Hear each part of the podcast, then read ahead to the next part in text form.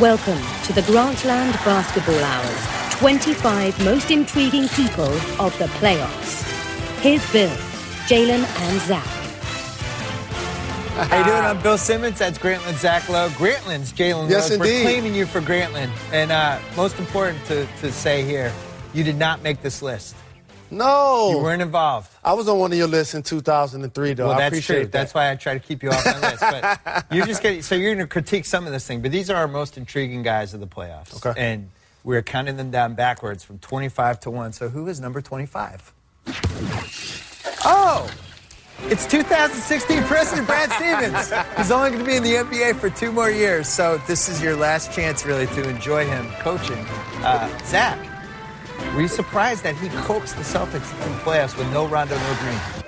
Not really. I mean, it's the Eastern Conference. It doesn't take a lot of coaxing. Preach. It doesn't take a lot of coaxing to get you in there. But look, they've done. The Isaiah Thomas trade was great. Totally revolutionized their off the bench offense, and they have shooting. And he's a really smart coach. He's gonna he's gonna push some buttons in this series. You would have wanted to play for him. a terrific coach, and I want to piggyback off something you said that was really important. He's only going to be in the pros the next couple of years. Don't say it. Do you Stop think it. that's Don't because he may go to one of the schools in Carolina if a job frees up, UNC or Duke University? You think he's holding out for a gig like that, or the Indiana Hoosiers? Stay tuned. I don't want to talk about this anymore. Let's go to number 24, Kyle Korver. So he's intriguing, uh, not just because he made over 200 threes and shot 49% on three, which has never happened before, but now with no Thabo Sefolosha, really the only two guard, he's going to have to play a lot of minutes. Can he do it, Zach? It's going to be well. Look, he can't guard the big wings, the LeBrons of the Eastern Conference, right? That's going to fall on DeMarre Carroll and, and Kent Bazemore, kind of. But Korver is a borderline star player in the NBA. That's how important his shooting is. And we'll see if it translates to the playoffs when teams are going to switch a little bit more and do some funky stuff so that he can't get open. All right, I screwed up. I didn't get to set you up on that one, Jalen, because we got to go to number 23, the Raptor. Zach's our mascotologist. Why is this your favorite Raptor? Look at him. Look at him dancing, wearing stupid glasses. He's coming out. They got the inflatable guy. He's coming off an Achilles tear, the person who plays him. And more importantly, he's a stand in for, by a mile, the best Eastern Conference crowd among all playoff crowds. They have thousands of people who stand in Maple Leaf Square in horrible Toronto weather just to watch Masai Ujiri curse about whatever team See they're that? playing. They've done a terrific job of making Toronto basketball a destination. I agree with you about the Raptors. All right, we're moving to number 22, Deron Williams and Brooke Lopez. America was really hoping we weren't going to see these guys in the playoffs. Everyone's rooting for the Pacers. Gritty story. Somehow they're here. They're the eight seed. They're going against Atlanta. Uh, will this be the last time we see these guys in the playoffs together? Well, well, Brooke Lopez is a free agent, and the buzz, or could be a free agent, and the buzz is he's going to opt out, and, and maybe he does go somewhere because he's been tearing up the league, looking like old Brooke Lopez for the last month. And if they have any chance in hell to win a couple of games at Atlanta, he's got to keep looking. He's got to keep looking like that. When I look at Brooke Lopez reflection in the mirror, I see Jahlil Okafor, a player when he's really playing at a high level, he'll get me 20 to 25 points. But the rebounds won't necessarily be there. Probably five rebounds. Won't necessarily rim protect. But really talented offensive players. Deron Williams, I wonder if Paul Pierce's criticism, now the media mm. talking about them not deserving to be in the playoffs. And Joe Johnson facing his former Hawks team. I want to see a veteran pride of the Nets show up and see if they're going to make this a series. That assumes there's veteran pride. When have, when have we seen that for more Yeah. than three games in I mean, a row? that's the team that lost to the Bulls when they were ravaged by injuries, remember? yeah, no, and, and they were limping around. Luol Deng wasn't playing. Joe Noah was limping around, and it was in Brooklyn, and they lost Game Seven. I in thought for, for Pierce to say the stuff that he said about them kind of confirmed a feeling that I had too, which is just like, I, those guys got overpaid and they don't 100% care about basketball. Paul Pierce is a seasoned veteran. He knows that I won a championship. Therefore, I can say whatever I want to say about anyone because all of the media types are going to believe me. They're not going to believe the other guy. That's what you get when you get a ring. You get to just criticize people. I want a ring. Uh, number 21, Klay Thompson, who has emerged. Remember, once upon a time, people were wondering why the Warriors wouldn't trade him for Kevin Love. Now we saw a great two-way guy, and yet something worries me about Klay Thompson. This is like this is the war movie where there's that one guy in the war movie that I'm like, uh oh, is this guy going to snap when we get into the battle? Should I be worried about Klay Thompson? I'm not. You Okay. can be. I'm not. I'm not worried about Klay Thompson. He's got a couple years of playoff experience under his belt. He's a great shooter. He doesn't have to be a number one option for them. Sometimes not even a number two option. And he can create his own offense off the dribble if you give him a head start, which they do. I don't know why you're worried about him. He's fine. Klay Thompson's fine. I just said why I was worried. I, I he, something about him. He's like you think he's a heat check guy that sometimes can disappear. Well, the thing I would like to see Klay continue to do is expand his offensive portfolio. He can shoot on a level of Steph. I don't think he obviously shoots as well as Steph, who does. But he's still six seven, and he still should continue to attack the basket, use his post ups, and not get caught up in sometimes being a heat check guy. Because when you're playing with Steph and he just firing them like it's Pop-A-Shot, you could get caught up in that as a teammate. So that's why he has the wild swings in quarters where he'll have 25 in a quarter or 35 and a half. They're going to need that consistency from what I consider the third best shooting guard in the game behind Harden and Wade this year. I guess the thing that worries me is sometimes he disappears. And I, in the playoffs, I think they're going to need him too much, especially like you have the grind of the games. We don't know if they're going to be healthy the whole playoffs. I think that's a concern. I worry about Bogut a little bit. But Thompson, his good games are so good that there's a little bit of Jamal Crawforditis where people think Jamal Crawford's this amazing scorer or whatever. But really, you know, it's three, four times a month when he plays like that. And then there are the other games where he had the four for 17s. We're both a little worried about that New Orleans matchup for them, right? I mean, I don't. No, Worried is kind worried of is too of, much. Maybe. We're like excited that New Orleans might have a chance to win a couple of games, and that's it. Look, Klay, he slumped a little bit after the All Star break. He stopped attacking the basket as much, to, to your point earlier. But he's the difference between him and Jamal Crawford is he's an all world three point shooter. He has value just being on the court. And he's just, his personality is cool. He's calm. He's collected. I think he's going to be fine. I'm And- not worried. And he's a lockdown defender, and they're going to really need his versatility. He Yeah. takes a lot of pressure off Steph being able to guard ones and obviously guard his own position at the shooting Him guard. and Curry averaged nine made threes a game after the All Star break. Is that you and Reggie Miller? You, does it make you a little jealous? It doesn't make me that? jealous because here's the thing that has changed in today's game where people shoot the majority of their shots from three point range. I played in a game where if you were hot, then you shot more threes. Now guys just shoot more f- threes when a lot of times they should be attacking the basket, getting free throws. But if you're the Splash Brothers, shoot as many threes as you can. So you missed your calling basketball wise, but not financially. Thank you. You're in the right I, mean, I was. The last year where they didn't have a rookie pay scale was 1994. Uh, you were the, you Now you were see the I wore a red, white suit to the draft. people I know. Coming up, more of the most intriguing people in the playoffs. We'll be right back. All right, our honorable mention for most intriguing. These people didn't make it. These body parts, I should say. the most interesting one on this whole list is Paul Millsap's shoulder. Just because if he's not 100% healthy, I don't know how much more injury stuff they can take. The most interesting thing on there, if you're a professional athlete, is anything torso. That's true. You're paid to actually stay in shape. How do you gain weight during an NBA season? It's like impossible. All right, let's go to number 20 on our list of most intriguing. That's just one of our favorites, one of our Grantland heroes, Dirk Nowitzki, who has lost so much mobility over the years. It just doesn't matter. At some point, this is Dirk in 2045. Still in the playoffs, still be able to get it with that fadeaway, Zach. Why is Dwight flopping from the wheelchair? I, I don't get that. Uh, look, this is a series for Dirk. This is a series where they need Dirk. We saw this last Need year. Dirk. Terrence Jones couldn't stick LaMarcus Aldridge, another seven-foot shooting power forward. If Dallas has a fighting chance in this series, it's going to be because Dirk turns it back a little bit and says, you can throw me the ball and I can get you bucket. Number 19, Rajon Rondo. What's at stake for him other than the free agent contract you think he's already getting from the Lakers? This is a one year deal, and they upgraded the position. No Patrick Beverley for the Houston Rockets, so therefore he should take advantage of Jason Terry. His floor game has always been there rebounds, playmaking. Now, the free throw shooting, he might as well shoot them with his feet. Look at that. 1.1 a game. Free He's up, throws. he's up to 40. oh, up 40%. 40%. Oh, we should have thrown a party for him. Yeah.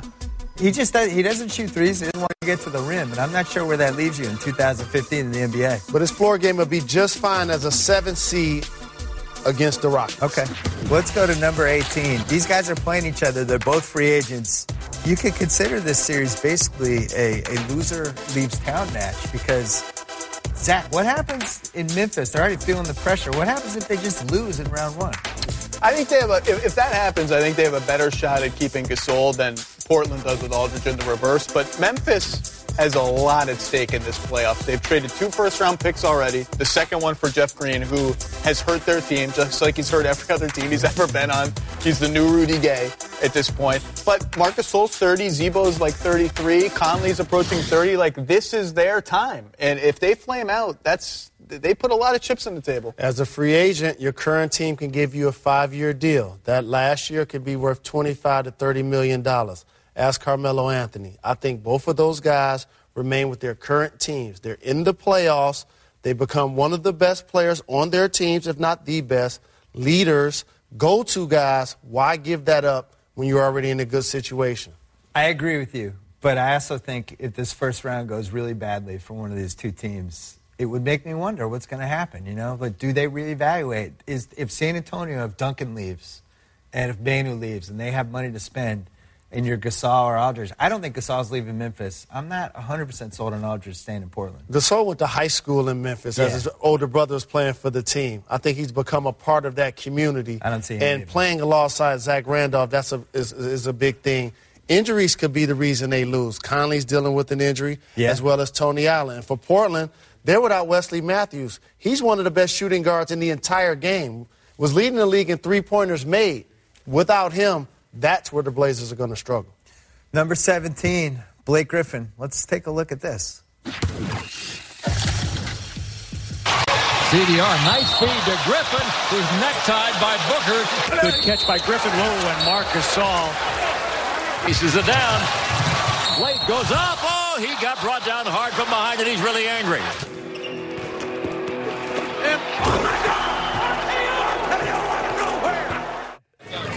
Randy Orton. How did he get in there? We, we stole the RKO internet thing, but uh, your, your quick theory yet again on, on why teams go after Blake? A professional jealousy. He's been on a lot of magazines. He's been on a lot of commercials. Does a great job as a pitchman. And he's a high flyer. Remember what happened to Timofey Mozgov? Some of the highlights we've seen with Pau Gasol being dunked on. When you have a guy like that attacking the basket, you have to put him down or you become a statistic.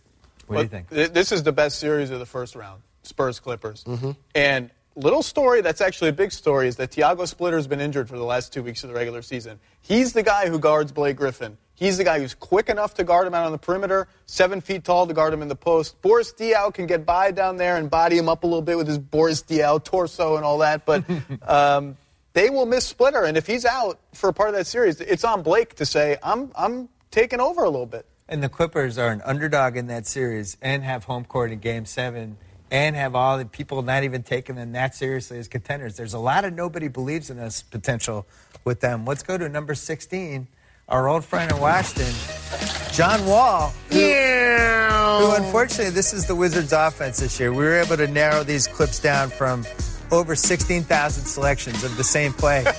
There's uh, that play is called four guys standing one. Oh, this guy has a kind of a fake pick. Well, it looks like they're going one on one again. And this is my favorite coming up the plunger. Because they're running the clogged toilet offense. Oh, one guy coming in now. He doesn't like that. Can everybody just stand still for a He's second? got a nice switch there, though. Um, But one thing a you can't three. forget is look at the score. They're up 20. Don't defend that offense. uh, at what point do we feel bad for John Wall? Like he was playing so well this year, and yet the team around him didn't catch up to him, Zach. Uh, I don't feel bad for John Wall. But 'Cause he's but- rich? Because he's rich and he plays basketball for a living, and he's got some good teammates. But look, Washington quietly is a weird team, right? They have Wall and Beal. A year ago, we were talking about like Beal's going to get a max contract. He's kind of stagnated. Nene, I, I would say he went backwards. Eh, Nene and Gortat quietly had so-so years. A lot is on his shoulders, and especially against the Raptors defense, bottom 10 defense. You can move them around if you run a good pick and roll. You can get good shots. You can bend their defense. But that's all on him, and, and it's going to be interesting to see. It's a lot of responsibility. The Washington Wizards, with a penetrator like John Wall, one of the league leaders in assists, lost the ability to consistency, consistently make the three point shot. That's the difference in their basketball team. Last year, they had four guys make 100 plus threes. This year, I think they have two. One of those guys was Trevor Ariza, who mm. actually led the league in corner threes made. You replace that guy with an older Paul Pierce. You want to have Paul Pierce the last two minutes, but you rather have Trevor Ariza the first 46. And lastly, you have to look at their draft picks. They took Otto Porter in the lottery. When you Number three. When, when you lose a player like Trevor Ariza, you're looking at him in practice and hoping he step up. He hasn't been able to do so. Well, one of the tragedies with John Wall, we're now in the pace and space era. He's the perfect pace and space point guard, and they don't play the, spot, the uh, style for it. But one of your favorites coming up here, number 15, two of them actually, Z-Bo and Tony Allen. All Grit Dark. Alley team. And these guys have been together for a while now. Now, a little revenge factor. Uh, Portland, once upon a time, just basically gave Z-Bo away. All these years later, he's going back playing them in a series. Does that even matter, Jalen? It does matter because you always are looking for motivation. And Zach Randolph is one of the handful of players that has actually averaged 15 and 10 for his entire career for the most part. So he is he does have something to prove going against the Blazers. And Tony Allen, it's about health. Because when he is healthy, we know he's one of the best lockdown perimeter defenders in the game. Crucial guys in this series, obviously, in every series. But Z-Bo is going to start with LaMarcus, guarding LaMarcus Aldridge, and he's not quite tall enough to bother his shot. They may have to switch Marc Gasol onto him. And Tony Allen can guard everybody, including Damian Lillard, if they want to move Mike Conley around to, to sort of optimize the matchups. And Mike Conley's hurt too. And, and they, this is, I think Portland, as banged up as they are, has a fighting chance at this series. For Memphis, a team that has always had ground and pound, and Mike Conley, who was steady at the point, they haven't improved as a three point shooting team. When they, they win 98% of the time when they make as many or more three point shots than their opponent. And what about Damian Lillard has taken so much heat the last couple months for his lack of defense? But in this series, if Conley's hurt and you got a lot of Beno Udrih, maybe that doesn't even matter in this series. Maybe it's all set up for Damian Lillard to take over this series. Well, and get a lot of open threes off pick and rolls off the dribble if Beno Udrih is guarding him. I mean, that's that's you know, he's not ready for that assignment. I think Memphis is going to win, but I also would not. This is the series I just have no feel for. I think Memphis is going to win as well. Jeff Green, I think he's going to play a key role. Yeah, one of these games, Jeff Green will show up. You well, better. speaking of show up, coming up, more of the most intriguing people of the 2015 playoffs, including the Spurs' last dance. We'll be right back. All right, some more honorable mentions. These are the people on the hot seat in the playoffs, especially for round one. Joe Noah's minutes count somehow become the story for all season, but for me, the number one person on the list is Randy Wittman because I, I oh, oh, that wasn't cool. That I did not approve that, wrong. Randy. Randy, I didn't approve that. Uh, anyway, let's go to number 14. Speaking of the hot seat, Dwight Howard of the Houston Rockets, who we have really not seen be Dwight Howard for, what, three years, Zach? Yeah, and one of the big stories of this season was how little Houston missed Dwight Howard when he was out for half the year with all sorts of injuries. And now he's back. And look, last year he exploded in the playoffs, posting up Robin Lopez. Tyson Chandler is a better defender than Robin Lopez. But here's the thing Houston in crunch time has one play. Give the ball to James James Harden, Harden, get out of the only guy on the floor that can dribble. Whoa. They need they need a second one, and that's him. Here's Dwight, uh, the decline. 15 and 10, basically. The PER is under 20. How much does that worry you, Jalen? It worries me a lot, so much so as a seventh seed, I'm picking the Dallas Mavs to knock off the Houston Rockets. Do you realize that Josh Smith is second on the Rockets in usage behind James Harden. You don't like that idea? He's going to have the basketball a Yeah. lot. Stan Van Gundy didn't like it. All right, let's go to number 13. Duncan, Pop, and Manu's last dance. Last Dance. Check this out.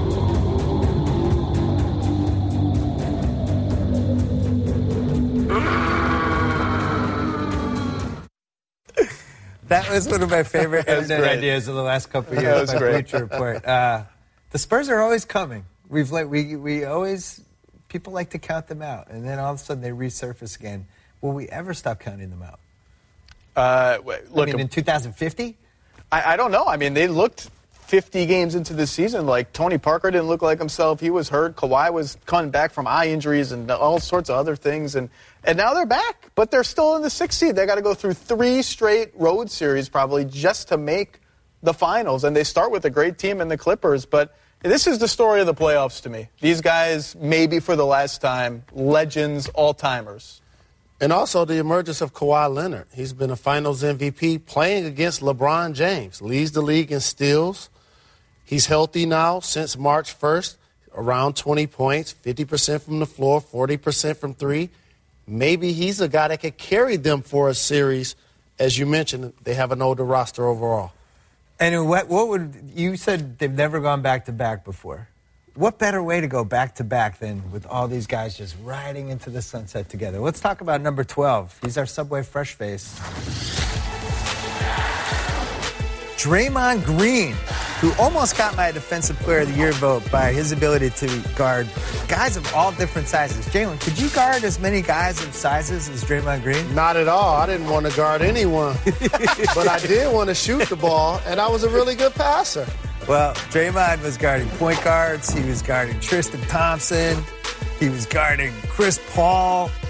And is that Langston Galloway? That's, He's that's, guarding Langston Galloway. We worked a Knick into the special. that's the highlight of their season right there. And even like we were able to get an animator, this is what it would have been like when he shut you down, Jalen. He's become not only a source of toughness for the Golden State Warriors, but almost a voice in a lot of ways, especially when they're playing against tough opponents. And I think they have to, even if he's somebody's going to offer him the max. I think he's the alpha dog of that team, and I think they have to resign him. Do you think he gets the max?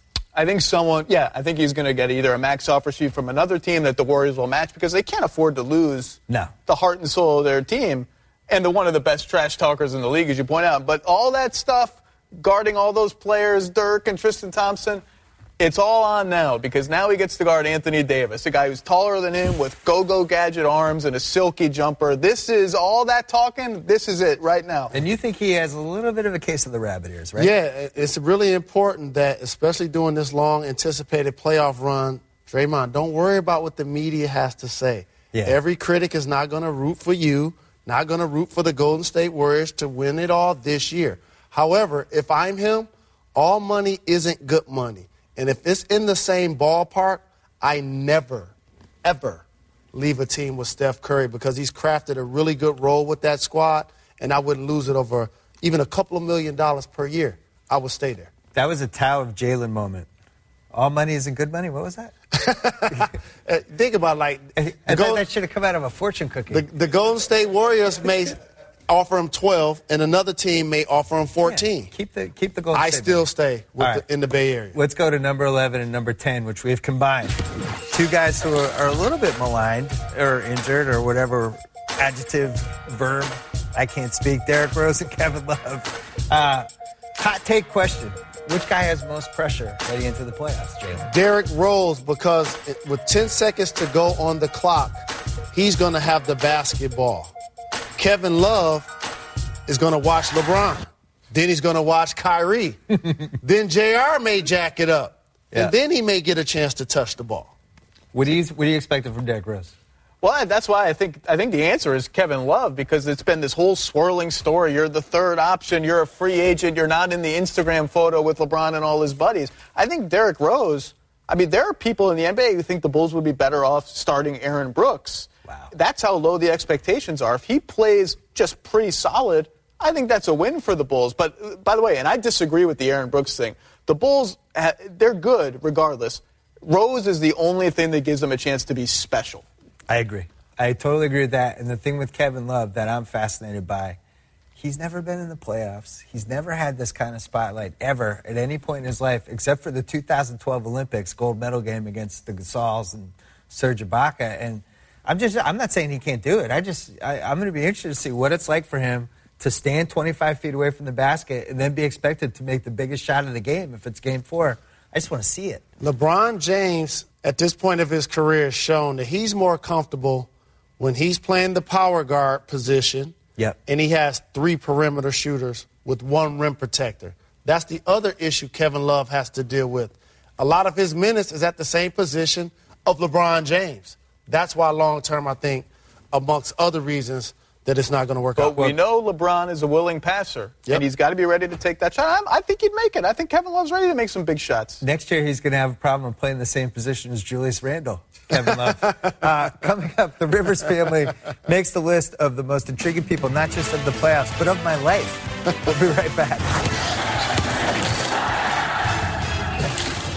All right, some more honorable mentions. The Let's get playoff virgins. Jalen, when were you? What year were you a playoff virgin? 98? I made the playoffs my rookie year. Oh, oh, well, with Denver, with Mutombo. Sure did. Well, the most interesting one on this list, we all love Mirotic here on this set. And- Free cola. Very excited to see Mirotic in the playoffs. All right, Let's get to number nine. Steve Ballmer is going to be Uh, enthusiastic. Someday when Jalen's running an NBA team, and someday when Jalen has a son, Jalen Rose Jr., I guarantee you sign him to a contract or trade for him because that's basically what happened here. You got to keep the money in the family and you got to keep the wife happy. No better way to do that than use your GM powers and your head coaching ability to put your son in a position to succeed. Who wouldn't do that? Well, Zach, part of the, the only problem here is that he might actually have to play 20 minutes a game for the Clippers in the playoffs against the Spurs. Well, the good news is Jamal Crawford is back and looking healthy. So even if he does have to play a lot, he doesn't really have to run the offense because Jamal will do it for him and he can stand off the ball and not be a threatening shooter, but at least he doesn't have the ball do, doing the Blake Griffin impression, you know, the floaters and all. Um, and Dr. GM is under the gun here too because they spent the only cap flexibility they had on Spencer Hawes. Who's not playing because Glenn Big Baby Davis is ahead of him in the rotation. And they need Spencer Hawes' shooting to space the floor against a really good defense, and he might not even play. And I'm going to say something that a national pundit has not said about Austin Rivers. He's actually improved as a member of the Clippers. He's become a better shooter. He's become more under control. I think now, because of this stint, he has staying power in the league.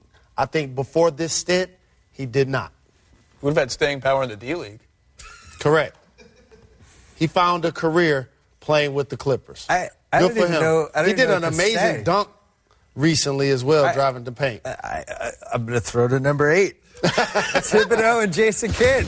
Just call it like I see it. They're coaching against one another. Jason Kidd on the rise, an improbable resurgence. Never thought I would call him a good coach, but he is. And Tom Thibodeau might be out of Chicago after the year. Jalen, is he the coach next year of the Bulls? Tom Thibodeau would not be the coach of the years. How about Jason Kidd, who, when he left the Nets, the owner said, "Don't let the door hit you," hmm. and all of a sudden he takes over a Bucks team, and they're better than the Nets. And I think he knew that, by the way. I think Jason Kidd saw the writing on the wall with the Nets. These guys are old and overpaid. This Milwaukee team, I don't know what they are, but they got some good young talent. They got the number two pick, Jabari Parker. And he's a perfect coach for this roster. It's a weird roster of guys that can play a lot of positions.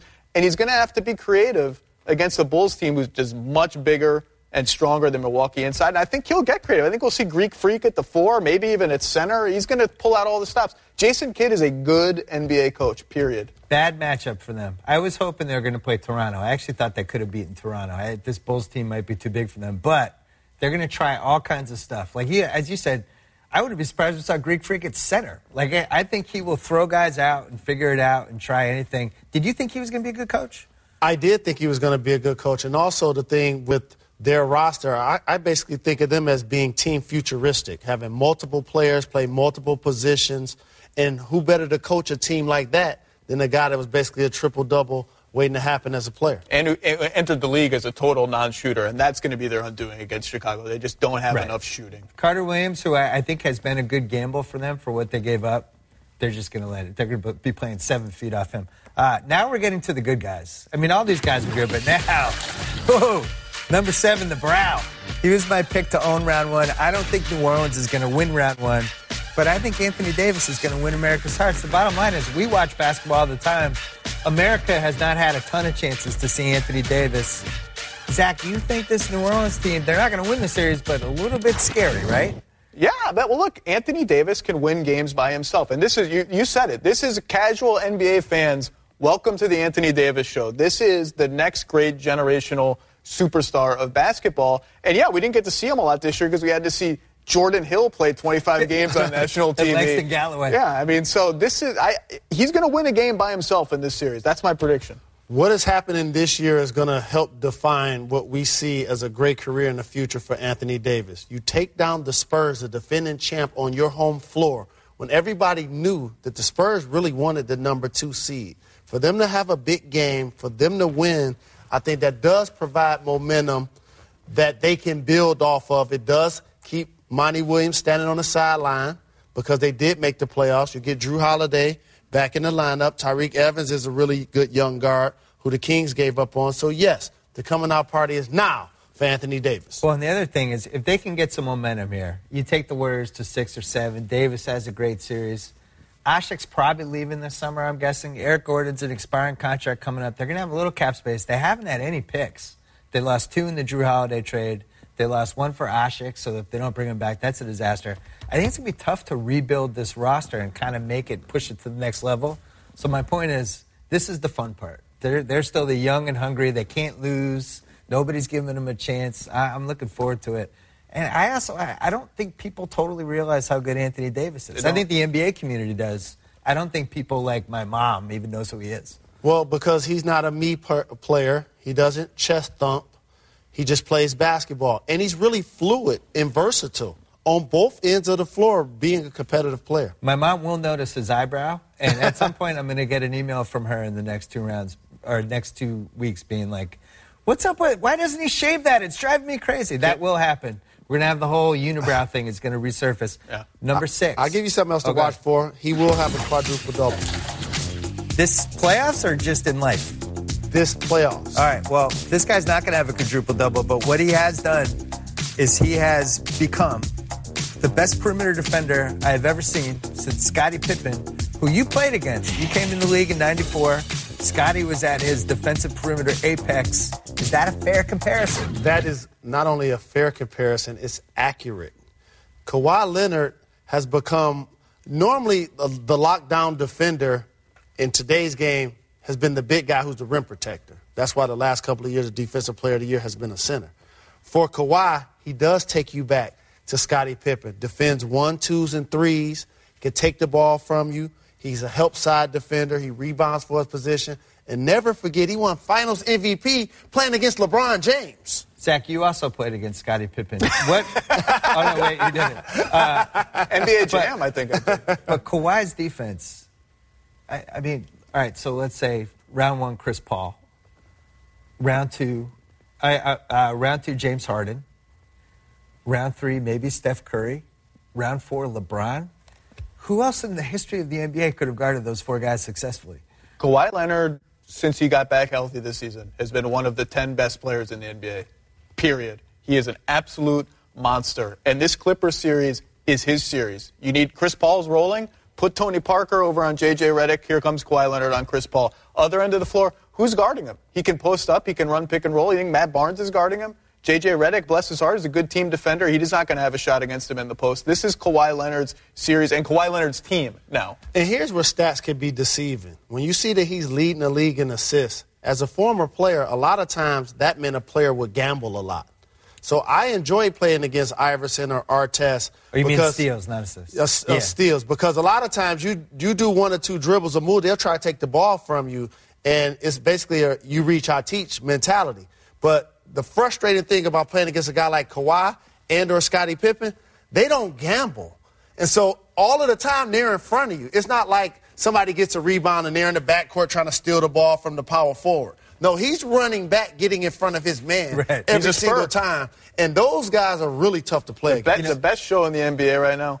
If you're like a so-so dribbler and Kawhi Leonard happens to be guarding you, it. it's over. Pass the ball immediately. Well, I remember McHale Bird and Parish in the early 90s. Reggie Lewis was able to come up. And I, I really think if Bird had managed to stay healthy, I think they would have snuck into the finals one of those years. But I watch what how Kawhi has extended the prime of Duncan and Parker and Ginobili.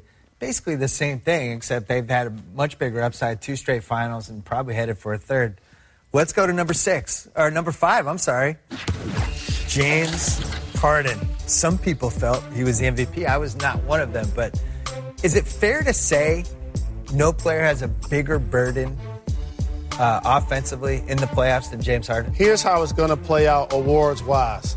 The media is going to vote for Steph Curry, best player, best team, and rightfully so. I do think Steph Curry deserves to be MVP. But the player's choice, they're going to vote for James Harden because players normally reward the guy that they feel like has the most to do with the least talent. See Steve Nash. Yeah. This is the reason why he has two MVP awards and Shaq and Kobe have two combined. And you just talked about how Kawhi can guard all those positions. Who on Dallas is guarding James Harden? They'll probably start with Rajon Rondo, who guarded him the last couple of times they played. If, if that doesn't work out, or if Rondo's lack of shooting kills Dallas's offense, who, who's next? Monta Ellis can't do it. Chandler Parsons can't do it. You might have to play Al-Farouq Aminu just to get someone who can guard him. He has a chance to have a monster series, and they may need it. And Jalen thinks Dallas can beat Houston. I think the one thing they're going to do in this series, this is the difference between the regular season and the playoffs. We saw them do this to Wade and LeBron in the 2011 finals, and it's basically the same brain stru- brain tr- You know what I'm going to say. they're going to let James Harden shoot his 10 to 14 free throws a game, but each time he's going to get hit. And that's and and how he handles that and how he handles the mentality of just shaking it off.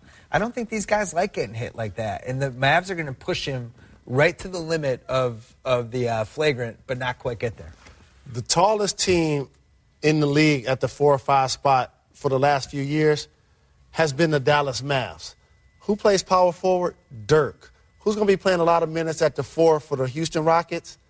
Josh Smith. Hmm. I like that matchup. You like that for Mavs. who? Oh, you like it for the Mavs? Okay, I was worried for a second. The problem is Dallas is a bad rebounding team, and Houston is a great offensive rebounding team. And I don't know if Dirk, you know, all those guys on Houston, they hop, man. They're hoppers under there. That's a tough, tough job to protect. well, you know the what? I found out Dirk Dirk went to Germany. Just because he's from Germany. Not, not, nothing shady happened. Uh, coming up, the most intriguing person in the playoffs, and it might not be somebody you expect. We'll tell you who it is coming up right next. Back, back. All right, the last round of honorable mentions. We couldn't even come up with a good title for this one. This is just the most honorable mention, honorable mention, guys. Uh, out of this group, who had the best case to make the top 25? Zach, you first. Ooh, the best case, I think Damian Lillard after what he did in last year's playoffs and, and you know, trying to carry a Portland team that's a little bit banged up. I think he should be in there. This is easily DeAndre Jordan, who deserves to be first team All NBA center. Wow. I say the Atlanta's Atlanta's DJ, just because I like the concept of NBA DJs. All right, it's time for the last four. Let's go to number four, LeBron James. Down with the king! He's got the whole city of Cleveland, the whole state of Ohio on his back. And we looked this up actually. We had our researcher, stat maven Steve, check out all the MVP voting ever that's ever happened and how many top five MVP finishes in a row people have had. And LeBron, if he gets top five MVP this year, it'll be an entire decade in a row of top five MVP. I mean, that list makes sense to me now. You think about him historically and everything. And yet, if he brings Cleveland a title, they haven't won a title 19, since 1964. Now it's a totally different career. How much pressure does he feel just for the Cleveland part? LeBron had pressure being an MVP, leading the Cavs to the finals, feeling like just what you just what you just said that people wasn't gonna appreciate him being one of the all-time greats. That pressure drove him to Miami. Now being back in Cleveland, he doesn't have pressure. He doesn't have to win five, six, or seven and throw the big splashy press conference. He just has to win one. Does it have to be this year, though? It does not have to be this year. This is why he took two weeks off during the season. He know he has time. Yeah, was he Well, that's the, why he did it? Okay. is he the only one on that list of MVPs who took a vacation in the middle of the season? Oh, on the- Yeah, it's two weeks R&R. it's a long season. No, he's look. I, we we disagree on this. I think he's got some pressure on him. He has remade in, in less than a year the Cleveland Cavaliers franchise the way he wants it. He doesn't play power forward anymore like he did in Miami. He doesn't post up quite as much.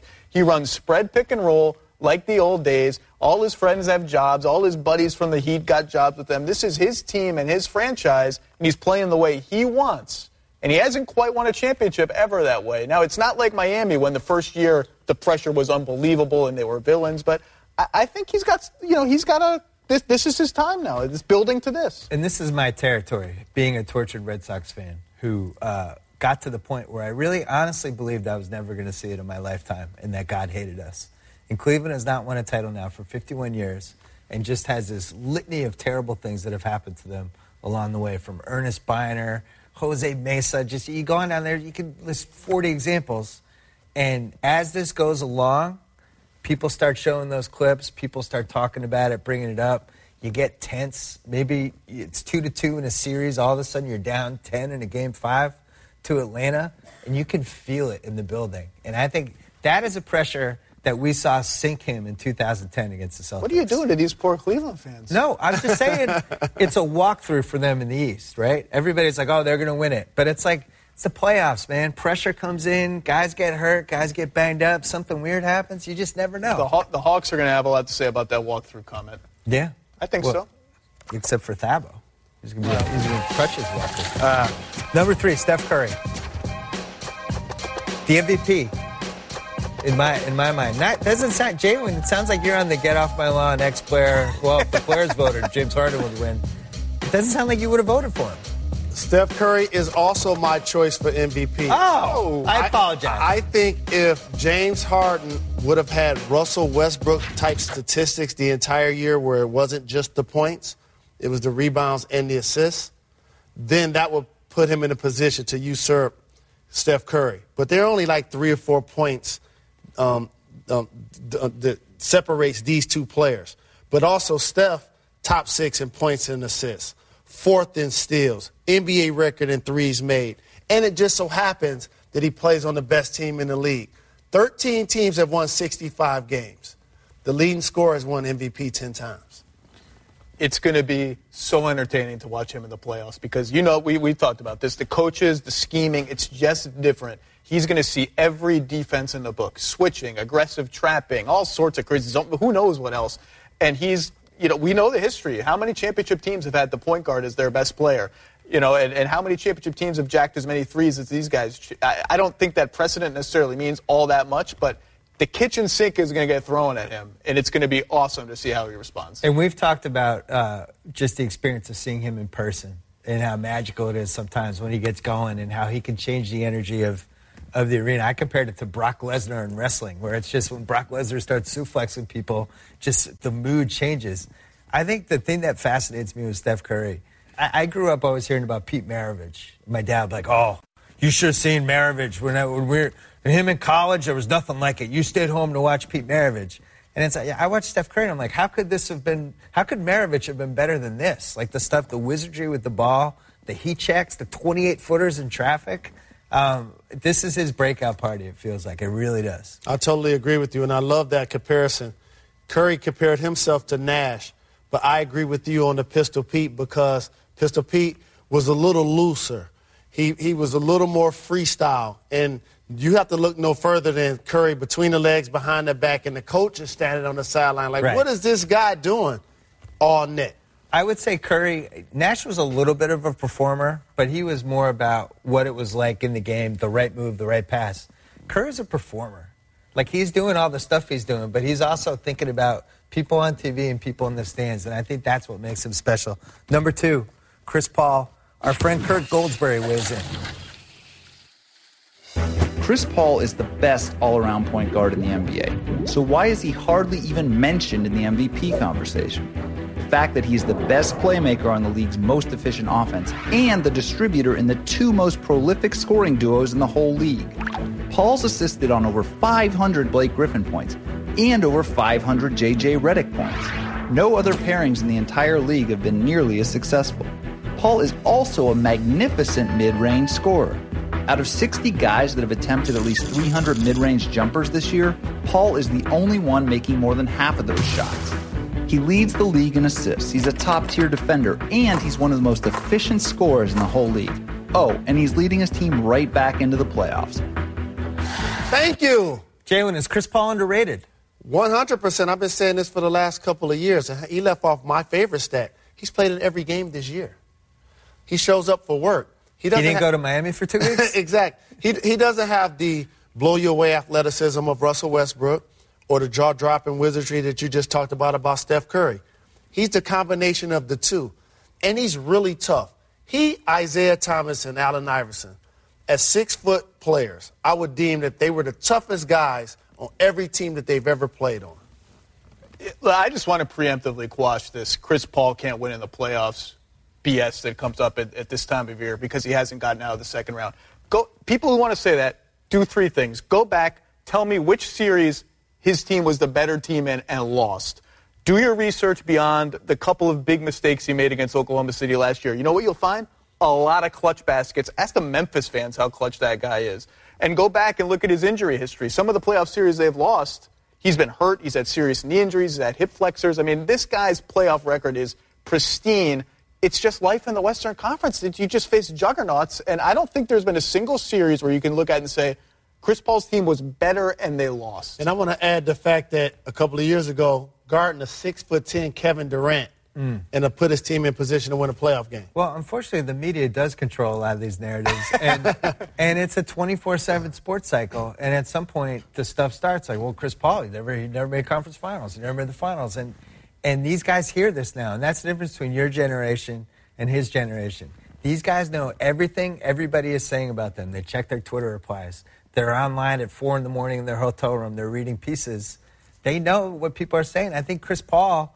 I, I do feel like there is a little nobody believes in us, stick your chest out with this team against the Spurs. One other thing all players from every era knew what people were saying about them. That's a misnomer that I don't pay attention to what the media has to say to me. That's ignorant. Okay. But you didn't have Twitter to look at in 1997. I did, but you can't. Hey, work, number one. You can't work on Wall Street. Oh my God, Street it's our surprise number one, Kyrie Irving. without reading the Wall Street Journal.